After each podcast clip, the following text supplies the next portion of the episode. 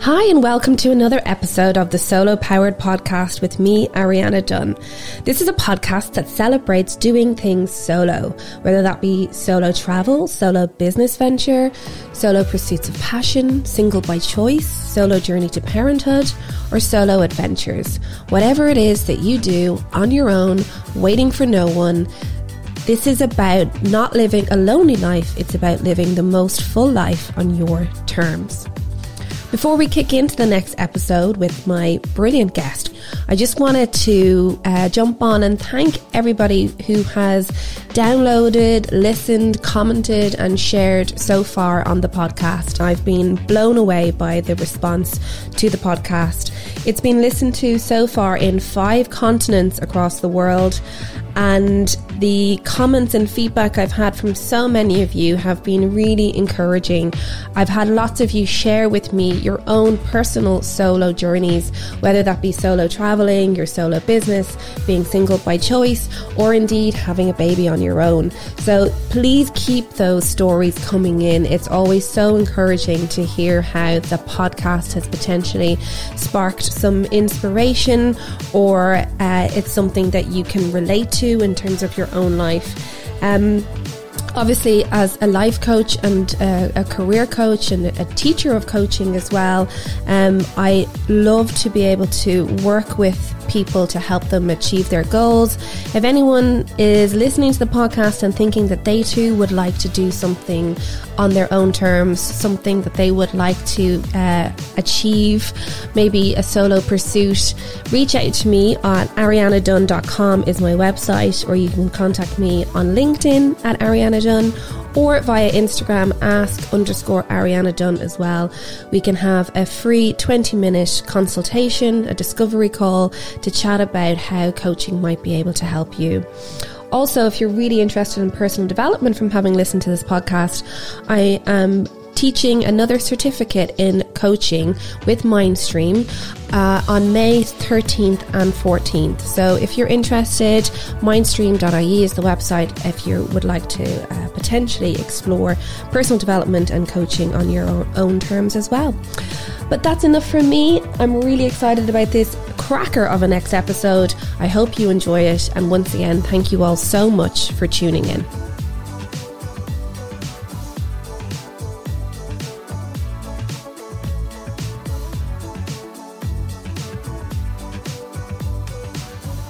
To another episode of the Solo Powered Podcast with me, Ariana Dunn. This is a podcast that celebrates doing things solo, whether that be solo travel, solo pursuits of passion, single by choice, solo journey to parenthood, or anything that you want to do to live a very full life. Remember, this is not about living a lonely life, it's about living the most full life on your terms.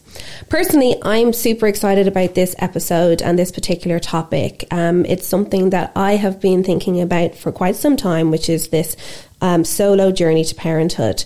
Um, I'm turning 41 this year, and my biological clock has been ticking rather loudly over the last few years. And um, particularly, obviously, since we had COVID, when you know dating was not really much of an option, uh, I've been single for probably about seven or eight years now. Um, and I've had a few little mini relationships and flings in between, but nothing that has stuck, shall we say. Um, I think I've gone on my own little self analysis journey over the ra- over the last while and and realised that actually probably me being single is, is more of a choice than a circumstance. Um, I've always valued my independence and my freedom very highly on my list of, of values throughout my life. And I think looking back and reflecting um, on relationships that I've had, I think probably I've pushed away some men because of my value around freedom and independence. Um, so I find myself now at 40. Um, I have always been extremely maternal. I have 15 nieces and nephews and several god children. And I'm at that point in my life now where I am very close to making a decision, if not have already made the decision. And in fact, just this morning, I did book myself into the fertility clinic for my consultation um, in relation to exploring my options and seeing where my body is.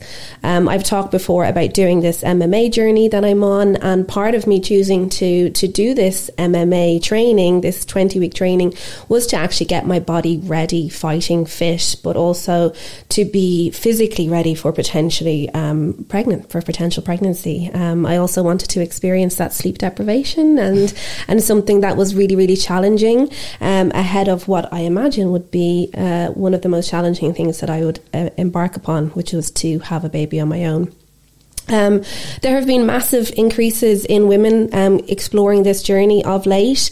Um, there are not a huge amount of recent stats, but just looking at some stats from the UK, um, from in 2006 there were 900 babies born with, with donor sperm, which tripled to almost 3,000 um, in 2019, and I imagine those numbers are even greater now. As I say, since since the pandemic and since COVID. There have been many women, celebrity women, who have chosen to go down this path over the last few years, including the likes of Natalie Imbruglia, Charlize Theron, Mindy Kaling, Sandra Bullock, and most recently in the news was Rebel Wilson having um, a baby on her own. Um, there is lots of different options that people can explore, whether that be donor sperm or maybe having a baby with a mutual friend and sharing that uh, that journey.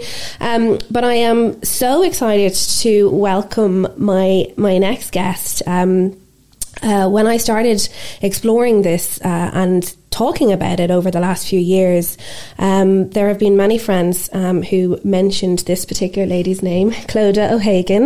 Um, Clodagh and I have moved around in the same sort of uh, work circles for several years. Clodagh worked uh, in PR for many years for Edelman as well as for her own agency.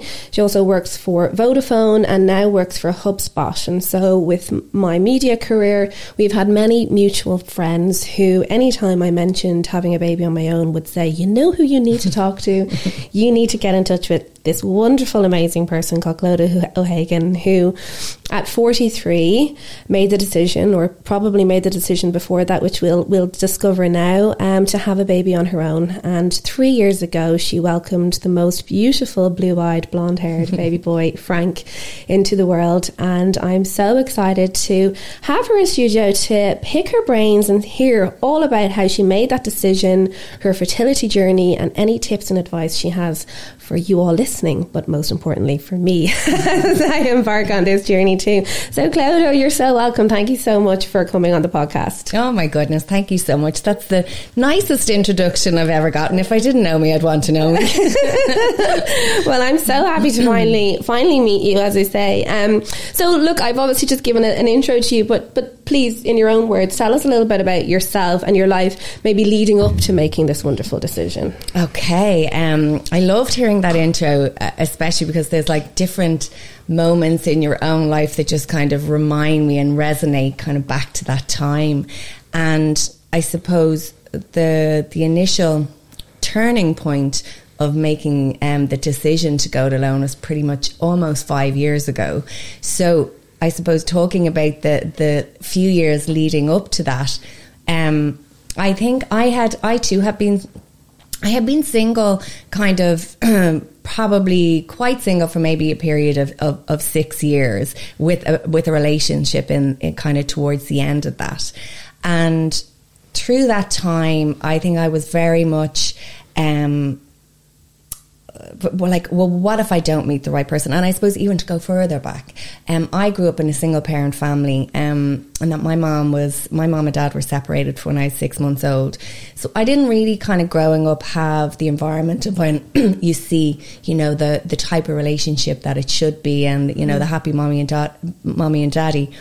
But in my mind, what I did, what I did know, what there's lots that I didn't know, but what I did know is what I didn't want, you know, and I didn't want something to break. And I want always knew, I suppose, the most inert thing within me was that I wanted stability for my family, whatever mm that would be. We moved around a lot. I went to lots of schools, so that was probably like a big kind of driving passion. So I think there was a lot of my life which has been built around what I didn't want and maybe not knowing really what I did want. Mm. Um, and so in that kind of period of the six years, I started to think about what if I didn't meet the one and ruminating on like the, the consideration of would I go it alone? Would I have a baby on my own? And, and it seemed like a much bigger deal then. And, you know, uh, thinking about the whole process, even just coming in today and, you know, about when I, when I shared my story, it was probably really about my own stereotypes and my own kind of considerations and negative thoughts and worries about the whole process was,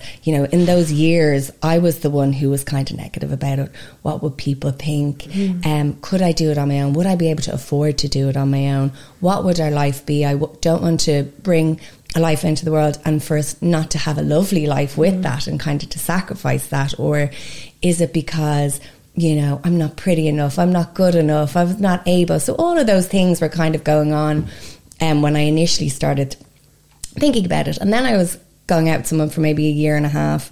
And when I look back, I was ready to leave after six months. um, but he was very handsome and he was part of the rebrand. I was no longer single Clodagh for like X number of years. So we leaned in and I stayed in that for another 12 months. And if I'm really honest, like I didn't like him very much. I don't think he liked me very much, you know. And but I would have had a baby with him, yeah. you know, because it was someone there. You know, we were in a relationship, and it kind of would have been done. And I think when it finished, and I look back, I was like, that would have been awful. Yeah, you know, awful in terms of one. I was I was willing to sacrifice so much in terms of what I inherently knew to have a baby. And then also the pragmatic, and I'm such a pragmatic person of like, you would be connected to that negativity, and it was negativity between us um, forever with the baby, and you know, and with the child. And is that what I want for my life? Yeah. That, and never mind the child, it's definitely not what I want for my life. So when that finished, and um, I was kind of coming to the stage I had been, I've for a number of years, I always um, I owned an apartment outside of the city, but I had rented big houses and I sublet, and it was lovely, you know, glorious houses that you could never afford. And so I'd made the decision after that, okay, if I'm going to be serious about this and thinking about it, I need to set myself up for it so that if there's just two of us in a house, I'm able to afford it. There's space for us, you know, and that was my toe in the water of like, if this is going to happen, and this is what I need to do. So that's what I did. I moved out of that house. I bought um, a small house kind of in Dublin 12. and um, it was very affordable on my own. And then I was, okay, well, well, that bit's sorted. So we'll give it a year or whatever to try and meet someone. Well, well, and now it's, it's a plain plain, I'm ready for it now. You know, it's all sorted. But then, you know yourself, it that's an impossible task yeah. to meet someone when literally at the forefront of your mind is am I going to have a child with this person? And it's not fair on the person that you're like even chatting to, dating, it's not fair on you because you're not even you're not giving anybody a chance because you're not giving any time to get to know the person, you're not seeing the person, you're just seeing what would the end result life and like you know you're not even showing your best self or your true self anymore because you don't even know who you are anymore at yeah. that stage because it becomes this big, big thing. So that was kind of going on in the background. Safe to say, it wasn't a very successful dating time. I didn't fall madly in love, and you know, or any anything like that. And then I was um, I was away on holidays in Croatia with friends, and I had been to the doctor and I was just getting whatever normal bloods done. And she was like, Do you, she mentioned something, but you're not trying, you're not trying to have a baby. I was like, No, no, no, not now. Um, but maybe in a year's time or a year and a half's time. And I, I suppose I was lucky that within my circle, I knew a couple of people who had had, um, babe, babies with their partners through a donor egg. Yeah. So I kind of had like my backup plan. I was like, well, you know, if that doesn't work, there's only this, and this is a perfectly yeah. pragmatic solution. So that was when I was like, not now, but maybe in a year's time. She's like, I'll do all the tests. And I was on holidays, and a, a different doctor called, very glamorous name, Vogue, like Vogue Williams, um, rang me, who I who I'd never met, and was just going through the results over the phone, saying everything was fine. And she said, "But your phosphorus levels are low, but that's fine because you're not you're not trying for a baby." Mm. I was like, no, no, no, not now, but maybe in a year, year's time, rah, rah, rah, here's my story. And she was very direct matter of fact without meeting me. And I was um, 42 at the time. And she was like, no, honey. He's like, if you want to have a baby, you know, at your age of life, you really need to start considering it now. Um, and the more you know, the more you know. And I was glad I kind of didn't know a whole lot back then. And she just was saying, in terms of the likelihood of, of getting pregnant now, you know, it usually takes kind of a year, a year and a half, should it happen. Um, she goes, so based on that, you would be, you know, whatever age I was at 43 mm-hmm. when you have a baby. She goes, but if you wait that year and a year and a half, how do you feel about being 45, 46, having your first child, even if it did happen? And that was the mic drop moment for me. I was like, absolutely not. I was like, that's it now. So that's the decision made. So we I was on the beach. There was a friend who was there. I had a little emotional moment, a little tear. Then I went back and told everyone who was on the holiday that I was going to go for it. And I suppose I probably didn't realize how much I half spoke about it before. So mm. it wasn't a new topic of conversation to anyone. Um, they were probably going, okay, great, she's she's just finally going to get on with it. So then we got bananas because that's that's what would you else would you do on holidays? And it was that moment. Um, I suppose I think it was around August that year, and I was like, okay, this is it now. I'm going home, and I'm going to kind of go for it. Wow. Amazing. I was reading just obviously in preparation for today as well and reading some articles and people say, you know, the hardest thing about having a baby on your own is not the fertility journey, the fear, the raising the child or anything. It's the decision. Mm. It's actually making the decision mm. that you that you are going to do it. And in terms of I suppose you, you talk to your friends, what about your family and you know how, how if they say it obviously it takes a village. I mean, did you feel like you had maybe the support? Did you were you able to talk to people about that? So I 100% had the emotional support, you know, in terms of there's, I'm very lucky that there's nobody in my life from friends, family, or a work environment. And I was lucky that I worked within a very small team. And within Vodafone, we were very close and they were very with me every step of the way. So anybody in my circle was very open and kind of supportive about it. Um, I do have a small family. Mm. We don't have, you know, we're kind of dispersed. My mom is in Donegal, as is a sister, and another one here.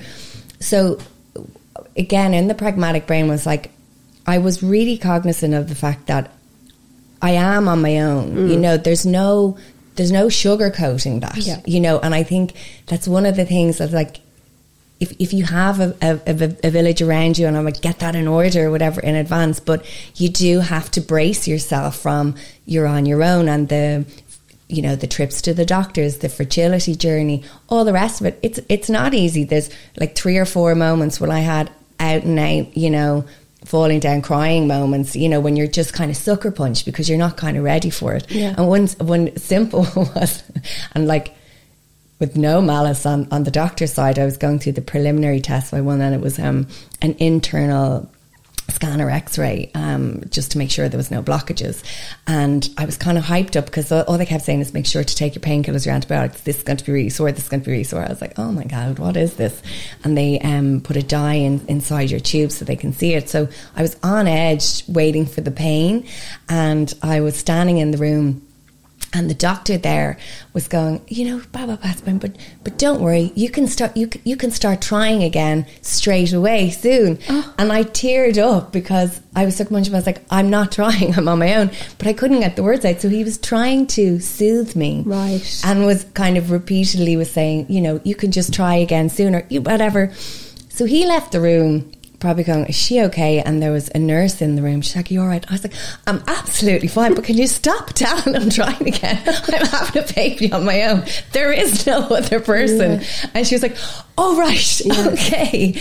And it's little things like that, you know, and I suppose they, again, informed me like, I don't want to be caught off guard. And I was like, here's my story. Yeah. Deal with it. Yeah. You know, that's all the detail. It's so interesting. I suppose it is just a change of attitude, and, and that's something that you know I'm interested to hear about as well. But I know when I a few years ago made a few phone calls, there was a particular uh, receptionist who answered, and I was asking about making an appointment, and she said immediately just said, "Okay, yeah, you and your partner can come in," and I just was like, "Wow, you know, that's really not good because because not not everybody does have a partner, Yeah. and you know, we I think just a sensitivity change needs to happen around that. I think." And I think it's probably starting, but even like in the last three or four years, it has dramatically changed. And I suppose, you know, there's a part of me that was a little bit of upfront, but it's understandable. Yes. You know, and it's kind of like, it is, that's the case for the majority of people. So, even when I had Frank, I, I describe it as I had a solo mom Tourette's. Sure, I was absolutely mental at the time. Someone couldn't look at me before I was like, I had him on my own. Had him on my own. Down. That's it. Just me. Okay. you know, because like, okay, now I can see. Now I'm waiting for their reaction, and Yeah. I'm in control of Yeah. it. Yeah. You know, and now I'm a, I'm a bit more relaxed about it. But you know, it is understandable, Yes. and it's not. I'm definitely not like, you know. You don't need a man. You can absolutely do it on your own. You Yeah. know, it's not. It's not the. It's not the route I dreamed of No. gro- growing up.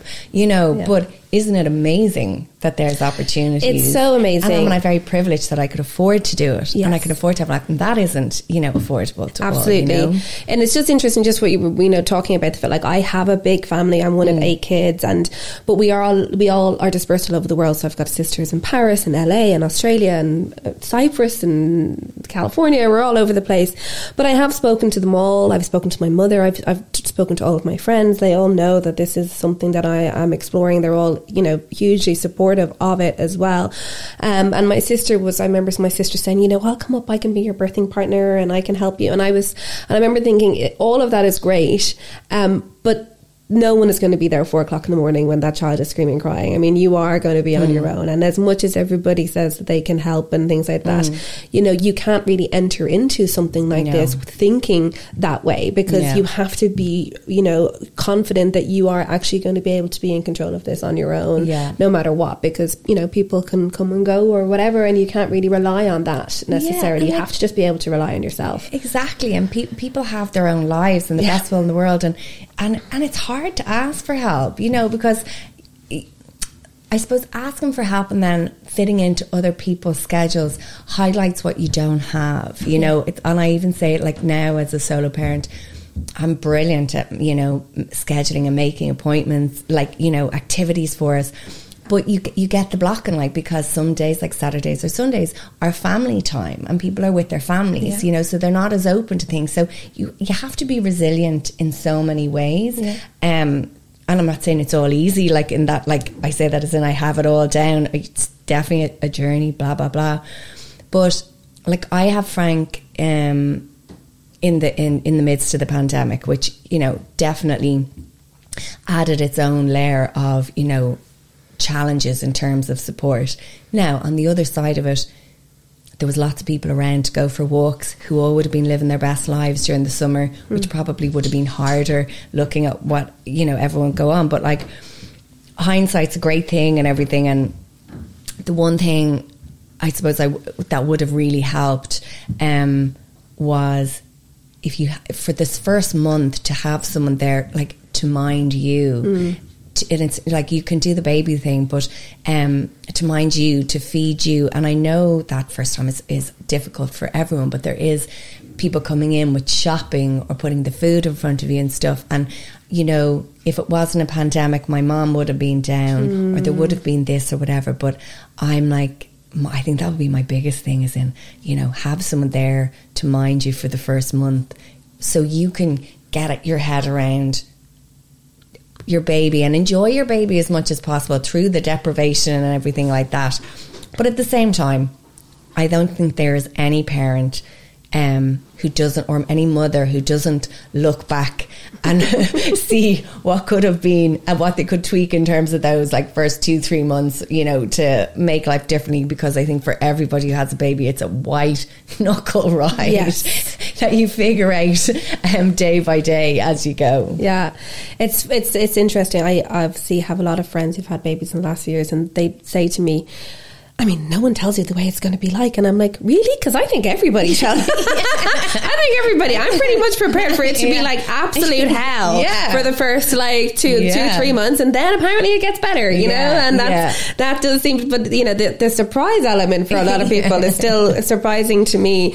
Um, so, okay, so we're, we're, you know, we're obviously, we're kind of jumping all over, all over the place, but d- just a, a, question. Had you, did you freeze your eggs at, at any point prior to, to, to no. that? No yeah. No, I didn't. And I think I had thought about doing it like 10 years ago yeah. from now. But it was all very new. And I think the bits that I looked into on it was there had been no um, successful pregnancies in Ireland from frozen eggs mm. at that stage. Mm.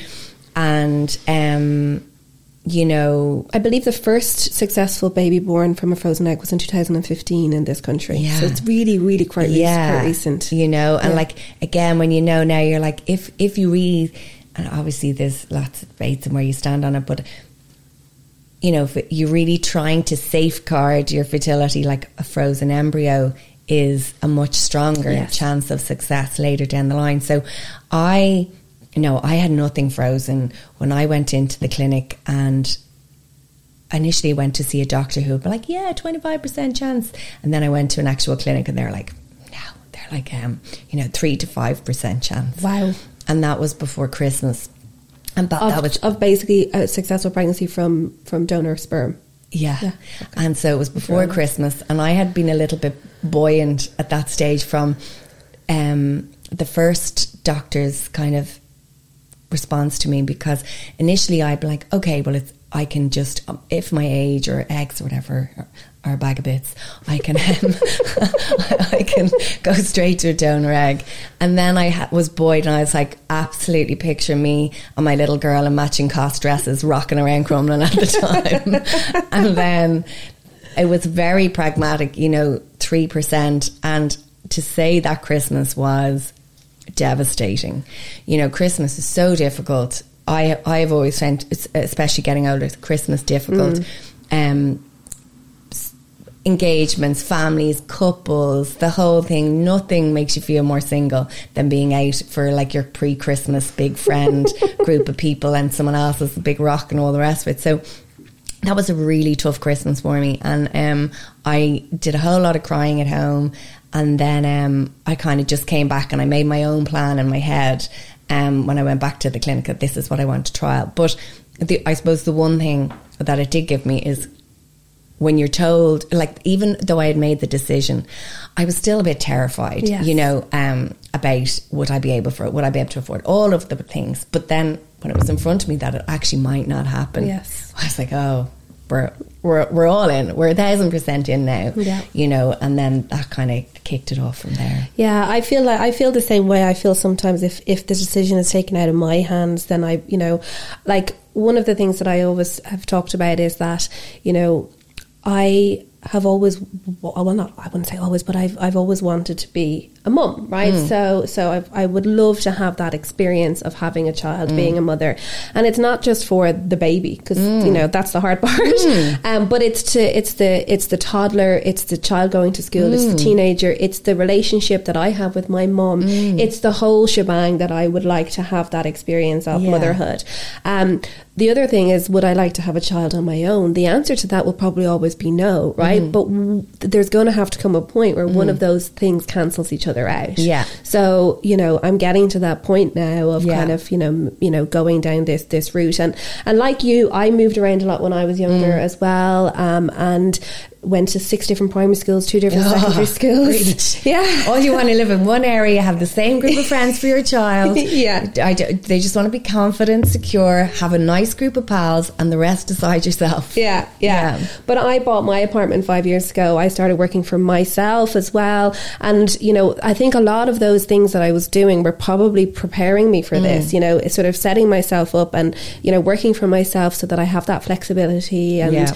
um, and really kind of like thinking about ways in which I can make it work. And as you say, you know, checking our privilege. I know it's, you know, this is a, I am very fortunate that I have mm. been able to do that as, as you have said as well. Um, so, you know, I think, I think when you are in that position mm. though, it does help to make these decisions um, a, a, a, bit easier as well. Um, so in terms of your fertility journey then, like, did you, like, did it, did, there's a couple of different fertility um, companies here in mm. Ireland. I mean, in in terms of choosing where to go down, was it just a case of the people that you had already been been been talking to and? Um, I'm not really sure how it went about it because the initial doctor I spoke to, I thought he could do it, and then you know, and fertilities um, clinics weren't as much big business, yeah. you know, four or five years ago as they are now. Yeah. They're, like you know, it's it's it's up there with menopause. It's everywhere, you know. Um, but the clinic I went to, I, I, have to say, I actually wasn't that mad about it right. when I was there. Um, but I think I'd kind of gone around the block, a kind of a slow start way to it, and I was like, I'm in the system, mm. just get on with it. Mm. Um, honestly, you know, and again, with lots of friends in relationships and all their fertility journeys, anybody who I speak to now, I'm like, go straight to Spain. Right. Go straight to Spain. They're so far advanced. It's way more reasonable. Like I went about it, I had um, follically assisted IUI, and I'm, it's so lucky. And the longer it goes on, I'm so lucky that it it worked the first for the first insemination. Wow. There was a couple of trial ones going up to it, but knowing if I knew now what I knew, whatever, as they say, I would absolutely um, probably go to Spain. Right. I would go straight to IVF, especially if there's any part of you. Now, I'm happy that I'm one and done, um, but if there's any part of you that considers you might want a sibling, you know, just go straight to IVF. Yeah. I mean, the one thing I would say as well for anyone listening, I mean, we touched on egg freezing. I also haven't frozen my eggs, but I do have many friends who, who have gone down that mm. route. And I know you uh, met a mutual friend of mine, Julia. Her mm. uh, Julia and her wife Caroline had a baby girl two years ago now, but Julia actually froze her eggs probably about six, seven years ago mm. when kind of thinking about it, and um, didn't need to use them. And again, had her baby on the first go. Wow, um, yeah. So you're, I think, like the third or fourth person that I've met who has had that. You know, even mm. though the the percentage rates are so small. Yeah. Um, so I'm hoping that little that's a bit of a look. Yeah. Um, I I do appreciate as well that IVF and that big business. I, I, work in media and advertising, and there's still some clients of mine, you know. So mm. I, have I've been around that um, quite a bit. I personally am thinking I would like to maybe just try IUI for the mm. first go, um, for the first few. Um, now the thing is, I have VHI as yeah. well, and so I think that's another thing for anyone listening to this you know, from an advice perspective, I would have loved if I had frozen my eggs in my mm. early 30s. Mm. I think that's something that, you know, a, a lot of women maybe mm. could, could consider doing. Mm. Obviously, there has been advancements in the in that thing now as well. It's much too late for me to do that, yeah. like at, at 38, 39, yeah. 40. Yeah. Um, but also, if you are thinking about it and you're early on in that journey, you know, signing up to a you know a good health mm. insurance because um, I get a lot of discounts mm. with with the VHI, mm. which makes it a little bit more manageable as well. The one thing I will say that because I thought when I went in, I was like, oh, IUI is so much cheaper. What difference does it make? You know, give it a go a couple of times. But while the treatment on paper looks cheaper, the actual cost of the sperm is not cheap. Yeah. So, you know, even it still cost me five or six grand mm. because of the, the the twice that I went through the process, but um, we didn't do the insemination. And like two straws, as they're called, yeah, of top shelf, yeah, beverages. um, but like that cost three grand, yeah, you know. So while that seems cheap on one side, you can't do that five times when you don't have a partner, yeah. you know, to just replenish the supply, for want of a better word. So, so, there's lots of things to um, kind of do the maths on. I sure, sure. I mean, financially, there's so many different financial yeah. um, considerations to yeah. make. You know, uh, when when exploring this. So your straws then. Yeah, my straws. My How top, should top you shelf straws. T- tell us about that process in terms of choosing your because I've been on to some of the sperm donor banks and had a little kind of looky look look see. Very overwhelming. Very overwhelming. So again, I'm I'm like I'm the type of person who I kind of like look at something. I'm like, oh god, it's going to be a big deal, and I just need to climatize. And then once I've climatized, I'm like breezy, breezy, breezy. So when I first went on to one of the sites, I was like, oh god, I can't do this. This is just a bit grim. So and like everything, I'm like, okay, how can I have a bit of fun with this, make this kind of an enjoyable process for me? So I invited a few friends over to my house and I just invited them over for pizza and drinks. I didn't say anything. And when they got there, I had had bunting designed and made up that had sperm palooza written on them. I had them kind of hanging around my living room when they got in. And that just kind of, Wow. you know, took the edge off it all for me, you know. Yeah. And we sat around and we went through, you know, the profiles and debated it and this, that, and the other. And that was brilliant. And I didn't use any of those profiles, but it kind of just got me through the system and all of how it worked. But how I decided in the end was obviously the genetics thing, you know, um, gives you a, a certain pool to, to select within. I was very basic. I went for dark hair, blue eyes to, you know, hope that it was a similar aesthetic. You know, it doesn't look like the image of somebody else walking down the street, um, tall, and then but of of the the donors, um, family history, both sides of his family history had dark hair and blue eyes. So that was the prime primary piece, and looked at the medical history. There was no significant illnesses within the families, and you know, there's a little kind of handwritten note that accompanies with. it. And you just sound like a nice. Right. And I was like, that's it. Make the decision. And I know uh, from some friends of mine who've had babies, again, um, through artificial insemination over the years, there was an option of choosing whether you would have anonymous or non anonymous. But I think the laws have changed in Yes. recent years so that it's all non anonymous, right? Yeah. Or, No, no, it's- sorry. Yes, it's all non-anonymous. At at the time, I selected not anonymous anyway, Okay. and the the the idea being that at 18 years of age, they are open to um, the child contacting them if they so wish. Yes. It was a choice. It isn't a, isn't a choice anymore in Ireland. So all donors have to be non-anonymous. Yes, yeah. And how do you feel about that? like it is what it is. You know what I mean? Like I think if if I'm really honest, there's there's elements of it. You know, I am driven. I wanted my baby. I wanted um I wanted a family. I think absolutely psychologically better for him to have the choice. Really, what I would hope is that in the next X number of years, I'm going to meet someone. We're going to create our own family. I'm I'm very open in terms of how he was conceived. He doesn't have a daddy. I read the book, and I have since I was six months old. So you know, I'm very open about it. But I would hope that by in the next few years, we'll meet someone. We'll have our own. Um, Different type of family. There's lots of different types of families out there, and it's his decision. And once he is a happy, content, confident human, it's up to him to Yeah. decide what he wants to do. That's all I'm really concerned about. But you know, I at the week just um, recently we met. Um, we had brunch with friends of ours, and um, uh, uh, a male couple, and they um, were bringing home their surrogate little boy.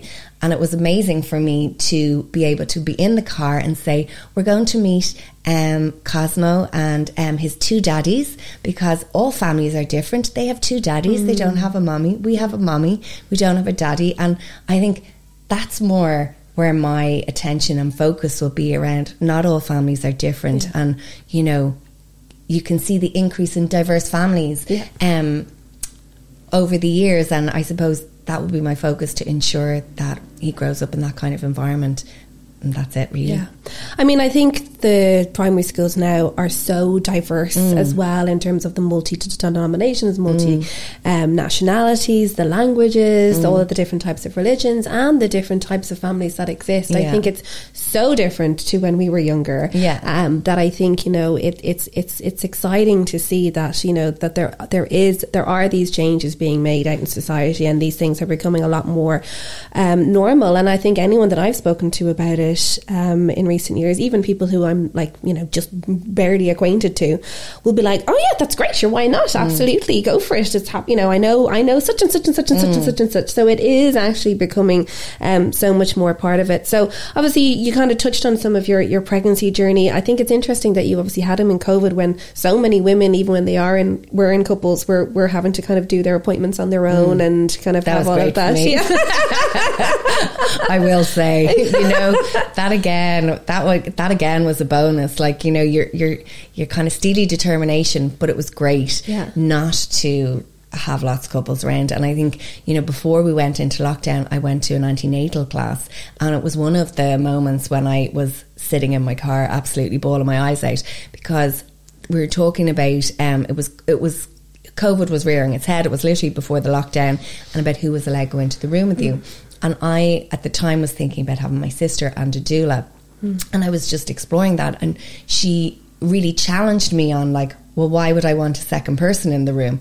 Who would that be? And it was in a public forum in a circle of women, Wow. and I was like, it was so wrong. And I kind of burst into tears within the room. And but then she's like, oh, sorry, sorry, sorry, you know. And then afterwards, so that was really the only during the pregnancy, the only kind of experience that I had um, that came up against kind of the the sucker punching of of being a solo parent. So the appointments were absolutely fine.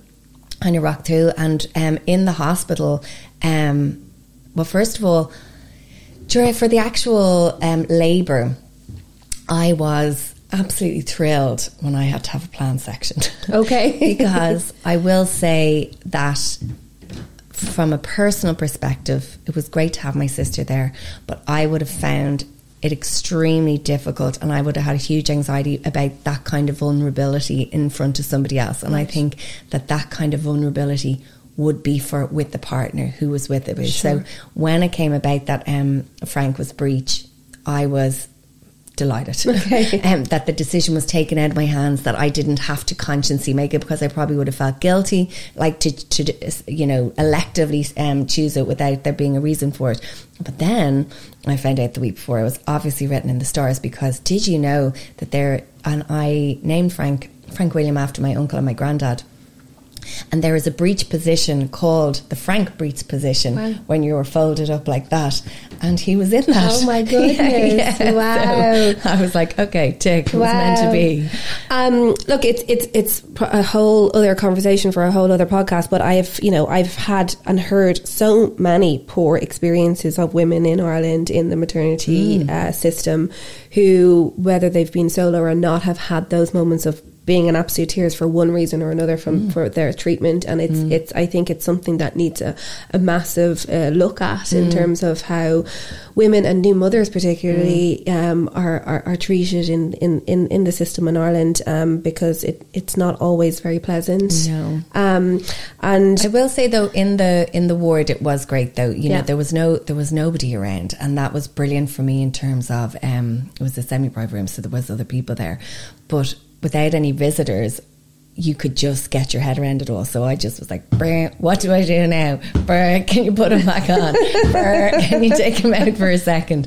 And you really, they were lovely. Yeah. And they were so, they were all so thrilled for me, you know, that way. Yeah. Um, and by the time I left, like, I was like, oh, Yeah. can, you, can you come with me? But it was lovely. I think the quiet time, never mind because of a partner or not partner, I was like, she absolutely wrecked. How'd you be dealing with like visitors full stop? Yeah. You know? Yeah. Like, I think it was a benefit in general. Yeah, yeah. The I suppose just I'm going to ask you now when with that moment that you that you had Frank in your arms for the first time, but I'm actually interested to know how you felt when you found out you were pregnant and that it had worked. Like how was that in terms of the making the decision, going through the motions, but then it actually being a reality? Oh, it was the best like thing in the world. Yeah. yeah, it was. And I suppose when you when you've gone through treatment, you're literally day by day, and every little feeling, you know, physicality that you feel from it, you're googling it, and you have an app, and it's telling you day by day, and it's like could be pregnant or you could be about to get your period, and it was the absolute best feeling in the world. And I um. I waited two days. I waited. They ask you to wait for 16 days before you do a test. I assume to let nature take its course. So I was like, I really might be. And friends, family, you know, had offered did they want me to come over to it. I mean, I was like, no, this is our this is our journey and I suppose my thought was like if it was negative, I was just going to have a cry and get under the duvet for the day. And I woke up at half two in the morning. I was like, Clodagh, that's too early. that's just still too early. And maybe so I'll go back to sleep. Oh my God, your patience is a virtue. I don't think I could be so patient. And I'm not patient in general. Like, and I was never tempted to do um, a test. I think I was just like, but it might, it could, I really might. And so I, when I did the test at half four in the morning, I wasn't surprised because I really felt it might have worked. And I had a gorgeous little emotional moment and I sent the picture off and to like the million people who were waiting and then we went back to bed and it was just I was like this is it now. Yeah. and I was like it's like this is it. This is amazing. But the whole thing is like the relief of the thing I've been waiting for for longer than I even realized how much I needed to be a mom. It was like in motion and we could just start living the rest of our life, mm. you know, and mm. like the biggest thing, it's like, and I, it's a weird thing in that like I almost felt like I needed to apologize for myself before. Sometimes I would feel like it would be easier if I was divorced at this age, you know, because you would have you would have been married. It didn't work out, but you're divorced and you're moving on, and you're like, no, never married, never whatever. But it's like it's the only thing that matters in terms of the ultimate grounding. Um, and it was just I've and I loved being pregnant. Like a couple of like iron dipping and you know scary moments. I wouldn't say it was dreamy, but like I loved the belly. Mm. I loved the growing. I just I loved it all. I have to say, it's brilliant. and then the moment that he was put into your arms, how was that? Oh, it was amazing. Well, after after I nearly fainted from the epidural and they brought me back up, but it was just he was the he was just the most perfect little baby and. My sister was there and was still laughing because we she got to come into the recovery room with me, and he latched on, and it was the most glorious moment. Wow. And then you know the nurse left, and I said to my sister, "Give me those snacks in your bag now." I am not waiting until seven o'clock tonight. So we had a lovely hour of, of amazingness and lolling of the contraband. I was like, "Give me this."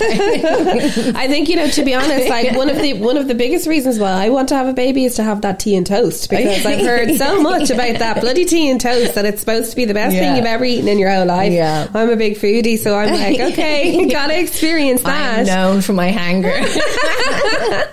but he was just the most perfect little squish wrapped up. And I think I was definitely and I I wasn't proficient around babies. I wasn't the person who was like, "Oh yeah, throw them on." Mm. Like there was a, a slight awe and terror of looking at him and it was like I think they were really kind, like in the first three days. And I think they're like, you need to learn to do this stuff on your own now. Come on, you're you're out the door. You're out the door soon. But yeah, no, absolutely glorious. Wow, it's interesting. Like, I am the I am the sort of throw it over the shoulder because I've had so much experience, and even I, you know, I have quite a few friends who had had babies in the last few years who will call me up and ask me for advice, even though I don't have Yeah. any Oh my. God. Yeah. um. So, like, I, I, you know, I think that that's something that I am kind of confident about. I would say, but what were you not prepared for? So, um, I think it, that's a difficult one, difficult one to answer for because I had almost prepped myself for like the worst case scenario Okay. in that like you're on your own, it's going to be tough. There was no kind of rose tinted glasses, you Yeah. know, from that perspective, but so it wasn't necessarily unexpected, but it was that those first few weeks of not having a constant in the house Yeah. um in terms of kind of keeping yourself going and you know he my supply didn't come in and um so I was half boob feeding half bottle feeding so it was an hour and a half for a feed an hour and a half until until the next one um so that can just be a, a little bit challenging Yeah. you know in terms of kind of the, the fog of getting through. And if, you know, in um, uh, maybe after three, four weeks of like, if people call over, I'm like, I'm just going to the shops. I'm just gonna, I'm just gonna like few bits. I'm just gonna go shops get a few bits. Hold my baby. I just need to walk on my own. you know, you Yeah. know, kind of um, from that perspective. And again, it's hard, like because you have to remember it was life and lockdowns, Yes. and there was lots about the first two years that were kind of challenging and and you know probably didn't need to be as hard as they were, but like I think it was hard to identify what was just the normal hard and what was maybe amplified and could have Sure. been emptied because even speaking to people it was like well it's covid Yeah. well you've just had a baby you know mm. and i think They would, that would have had, I'd imagine, sorry to interrupt, but that would have had, I'd imagine, like pluses and negatives. I mean, for me, a big thing that I'm kind of concerned about is the effect on my social life and, Yeah. you know, not being able to go out, whereas you kind of didn't have the choice of Yeah. going out anyway. So I like, I like that sort of thing with that FOMO maybe was taken away a little bit, you know, Yeah. but then obviously there's the isolation that you would have There's the, experienced as well. the isolation, and I suppose I um I suppose I re- recently self diagnosed from actually um seeing myself over the last couple of years in that um I probably have had PMDD, um, premenstrual dysphoric depression, and so that I always kind of had like really dipped before my period. And I remember years ago to a th- years ago to a therapist going blah blah blah. She's like, "Would you have a bath?" I was like, "You "See you, you get in the bath." but actually, after I suppose your hormones are so out of whack, Yeah. and like you are a bit mental for a couple of years, and I really that I think it was a tipping point in whatever that premenstrual thing was just so much greater and it was actually quite difficult. Mm. But trying to identify what it was and to get treatment for it was very difficult mm. because it's written off as in like it's a pandemic, you've just had a baby, Sure. things are really hard. And I suppose that ongoing from that, I probably had what I did have um, a significant anxiety, but it was like this the and uh, these two trains of thought in that like one part of like this tunnel of life is actually really hard to manage like because you're doing on your own but you're justifying it because of course it is because you've had a baby you're on your own it is a pandemic. But at the other side not letting it influence it still was glorious. It didn't you know we had a wonderful time. I loved him. It wasn't postnatal depression. And you're trying to balance those because you're like, well, kind of what did you expect? Because whatever all of it is. But then, and eventually when I went to the doctor, I was like, this isn't right. And then I um, got got some um, a prescription for it. And then I was like, oh, that didn't need to be that hard, Right. You know. So, um, I'm really glad that you brought that up because that is something that I'm actually really kind of afraid of in terms of just mental health, be that postnatal depression, postpartum, you know, um, there's no real kind of history of it in my family or anything like that. And I think some of my friends had it, but maybe a bit undiagnosed with Yeah. it. Um, but I do know that you, your hormones, everything is just all over the place. Yeah. And I would be a bit like you as well. Sort of, you know, once a month, I'd be like the worst person in the world in my Yeah. head and kind of like thinking everything is wrong. And then the next day I get my period. I'm like, oh, that's why I was feeling like that. Yeah. And you nearly forget every Yeah, month, which is ab- so ridiculous. absolutely do. It, I suppose because of everything going on, that was really amplified. Yes. And you know, it's kind of all evened out, whatever again now. But I think, and that is the thing, when you're on when you're on your own, there isn't, I suppose, and again, physically on your own because of uh, pandemics and lockdowns and things, that people are able to maybe see. There's only so much that can be communicated on the phone, and support can be given. So it's again, it's being in tune that you are on your own Yeah. looking after yourself first and maybe just being cognizant or aware of it because I even find in terms of um you know medical care I had to I had a couple of conversations and I had to go up and say this is what it is this is what I want Yes. you know and you're like didn't need to be like that I have already said to friends and family, like, I, if I do this, I need you to check in on me Yeah. and I need you to Great. check in on me multiple times because I will probably be so determined to be like, I can do this on my Yeah. own and everything's absolutely fine. And I would be worried about showing any sign of weakness that, that you know, that, that people would. Well done. So, you know, I'm, I am aware and self aware around that, that I think, but, you know, I think, I think everybody should be aware of that with any new mother um, to check in with them. And, you know, I'm very lucky. I have uh, my brother and his wife who live very nearby I, and they have two babies under two, Oh. two boys. Um, who she had them all through COVID as well, and they are the most angelic, most amazing, perfect children who Mm. have never had anything wrong with them, whether that be reflux or you know they go down, they slept through the night, like all Yeah, of these amazing. kinds of things. And I'm like, I'll have one of them, please. you know? Get the Lucy Wolfe book and have your sleep training Yeah.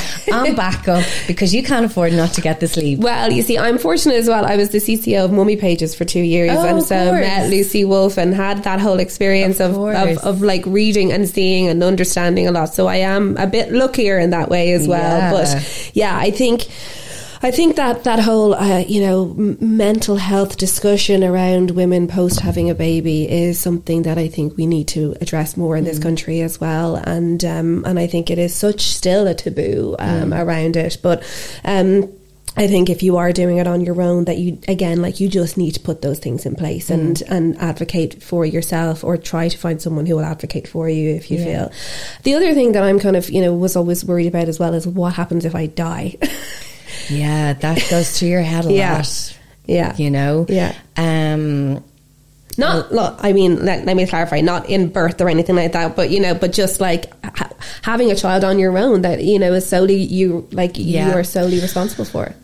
Well, like, yeah, like the, I have even this year, like I've been to the doctor and I'll be like, give me all the tests, and I I developed tinnitus in the last eight months, and I'm like, send me for the MRI, send me for the things. Because if you when you're in bed at night and like mm, Frank is small, he's still in a cot.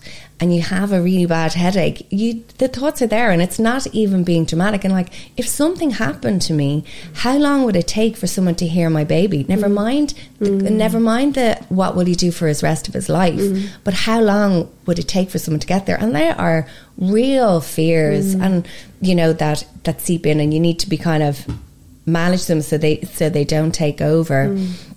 Um, I was traveling all of last year, and I have a mum who would first thing in the morning check the last time I was active on WhatsApp or, or Facebook just Yeah. to see that I was alive. So I, I think that's a really good thing in terms of technology that people can kind of are, are, are able to sort of check in as well. And I think I have thought about who I would nominate. You know, obviously getting life insurance. I think I'm a, I'm a life coach and a career coach. And I think for me, the biggest lesson that I have around that is that any fear that you have, you overcome that fear by putting plans mm. in place to mm. To stop that being a fear. Mm. So for me, it would be nominating two people to to take, or you know, a, a person to take on that responsibility mm. should I pass away, but that they would be financially cared for, etc., Yeah. etc. That you're just getting ahead of the fear. Totally, and I, it, that has. I'm not going to sound like very narcissistic, but I'm like, so I have in my in my mind, I have a friend who will be the executor of the state because you know the financials can always get whatever complicated. Um, my sister and her partner in terms of her being a duty care, but I need. I still haven't figured out what the source will be, but like I have this in my mind that I would want to designate each of my friends to, you know, be the carrier of some part of my life Yes. because you know your friends and your family are very different. So I would almost like, well, you're responsible for this part of the life to make sure he knows me from this way, and you're responsible for this. So you know that would be as, as much important for me that he would still learn about my spirit, you know, in terms Yeah. of Yeah. everything. Oh God. I know. Oh God. Very emotional. It's a bit much. Yes. of a Monday morning. Come on. No, but You I mean, honestly, I've I've actually Yeah. cried seveul times just thinking about having that conversation with the people that Yeah. I would nominate. You know, because it is why you so. text. Yeah. and I mean, look, I mean, it's so funny how I started this podcast by saying I'm thinking about it, and I'm already Yeah. like, you know, I'm very far along. I think in terms of Yeah. like thinking about it. Um, so just, I mean, obviously, I'm conscious of time, but I wanted to know about your sort of your social life dating anything like that since you know since having frank and sort of being a mother how has that been affected but good positively negatively whatever So I suppose that there's a, a few things in that. Like, I've waited a long time to have a baby. I've been to a party or two. Yeah. You know, so Yeah. I'm not. I, I I was at the stage where I'm not afraid to step away from you know the party anymore, for Yeah. want of a better word. And I and you know, there's always a small element of you when you're quite social in that going, oh, what will I be like? And I actually didn't want to drink for Yeah. the best part of a year. I was thrilled. I was like, that is license to live your best life afterwards. But I am lucky in that um, because I am a solo parent, you have to organize your support. So I'm very structured in if I want a big night out, my my Frank goes to his auntie mm. his auntie's house, and if I'm out, I'm out, mm. and because I'm not going to go down the route of like a hangover in the morning and all the rest of it. And she has a little girl, and I take her overnight, yes. so I have the kind of the big nights sorted. I have um, one of his old ladies who used to work in creche. Um, I have her on. She's on a retainer, so she's on a retainer for babysitting hours during the month. So for little opportunities, it's important for me to leave the house. So whether it's a case of I just want to go to the shops or I want to go out for a couple of hours on the lighter things, I have that support structure in place.